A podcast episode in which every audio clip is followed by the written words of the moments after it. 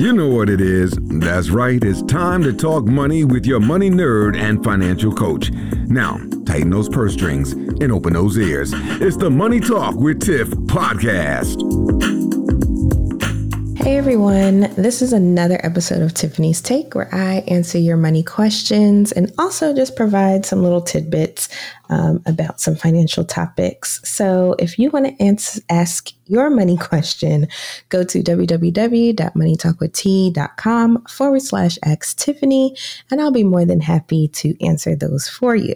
So I want to continue on our goals journey because this month, January 2023, I wanted to focus on goal setting because it's super important and a lot of people honestly just don't do it. So, in the first um, episode of the series, we went over values and how they play a part in your goals. The second one was talking about SMART goals and how to construct those. Now, I kind of want to get into now that you have your SMART goals, I want to uh, tell you a little bit about how to organize them. So you should have a list. Um, I always tell my clients to at least do three goals. Uh, you want to break them out into short term and long term. Okay. So short term, we're thinking, you know, less than a year or so. And then long term, we want to do um, anything over a year. So if you have three or more than three, go ahead and split them out um, in short term, long term goals.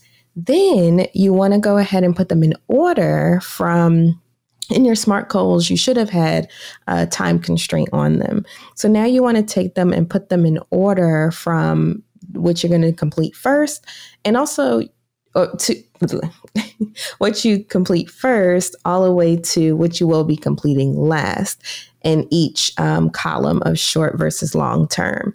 Now, you may also do it by order of importance. So, like, let's say, for instance, you're like, first and foremost, I want to get a savings. So maybe you put that one first. Or let's say you want to get out of credit card debt and you want to prioritize that. Okay, then you put that one first. But you definitely need to put them in order of importance or in order of when you plan on getting them done first. That way, now when you go into your budget, you can say, okay, since I already know where I'm going, let's go ahead and take this budget and tweak it in order to make progress on whatever that goal is.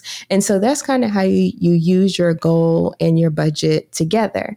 And so, for instance, let me give you an example. If I am um, on a goal where I'm like, okay, I'm gonna pay off credit card debt well, what I'm going to do is I'm going to go to my budget and say, okay, whatever money I have left over, whatever money that's extra, whatever the case may be, on top of my minimum payment, that's all going to this goal because that's what I'm prioritizing right now. So that's kind of how I work through my goals. Um, sometimes I do work on multiple ones simultaneously. So um, I do believe in if you do not have a savings, definitely getting your savings up and paying your minimum payments on your credit cards. So that way you can keep out of trouble with your credit cards, but you can also get a savings up.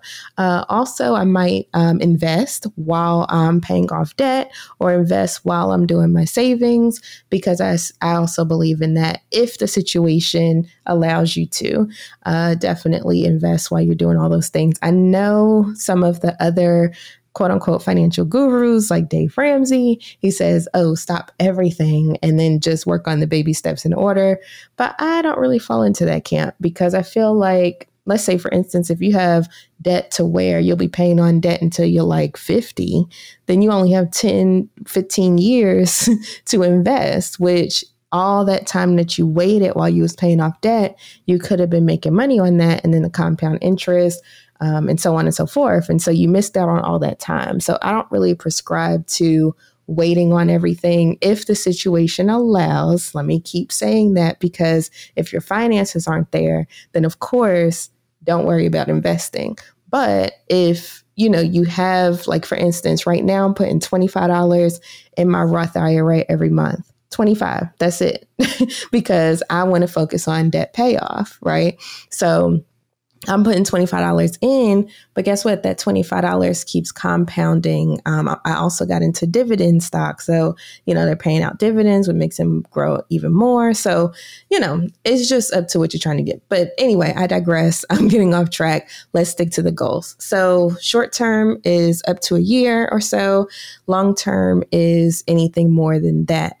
Uh, I like to also have a stretch goal in there. So, something that I want to accomplish like way, way down the road or something that's real big. Uh, so that way I can take little steps to get to that thing as well. So, for instance, one of my big goals is to be a world renowned speaker, right? So, I know right now I'm not a world renowned speaker. I might be uh, an international podcaster. Shout out to all the countries that listen, but I'm not a world renowned speaker yet. And so, at the top of my um, long, long, long term goals, I want to be a world renowned speaker. So now what I can do is take that and do small baby goals to get there. Like, for instance, one of my baby goals in order to get there was dealing with the podcast. Last year, I wanted to hit 50,000 listens on the podcast. I made it. Um, actually ended the year with like 53,000. So thank you so much for listening. But all of that to say that's part of my long-term goal of being a world-renowned speaker right? So i'm uh, getting my skills up as i'm talking to you through the podcast in order to make that happen. That's a short-term goal feeding into a long-term goal. So you can also look at that. So look at your long-term goals list and see which ones you can break down into smaller bite-sized pieces that you can put in the short terms list to work up to that so, a good example of that also, let's say your long term goal is to be completely debt free, let's say in five years, right?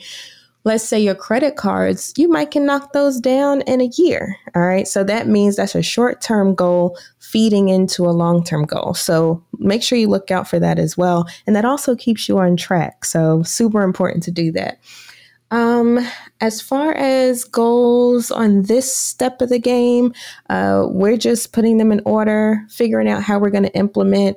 And in the next episode, I'll talk about how we start implementing those things. So, diving deeper into how I use my budget and things like that to make it happen. So that should be enough for this episode. Thank you so much for listening. Like I said, if you want to have your question answered on the Money Talk with Tiff podcast, feel free to go to www.moneytalkwitht.com forward slash ask Tiffany, and I'll be more than happy to answer for you. Have a good one. Bye. Thank you for listening, joining, and being a part of the Money Talk with Tiff podcast this week. You can check Tiff out every Thursday for a new Money Talk podcast. But if you just can't wait until next week, you can listen to previous podcast episodes at moneytalkwitht.com or follow Tiff on all social media platforms at Money Talk with T. Until next time, spend wise by spending less than you make. A word to the money wise is always sufficient.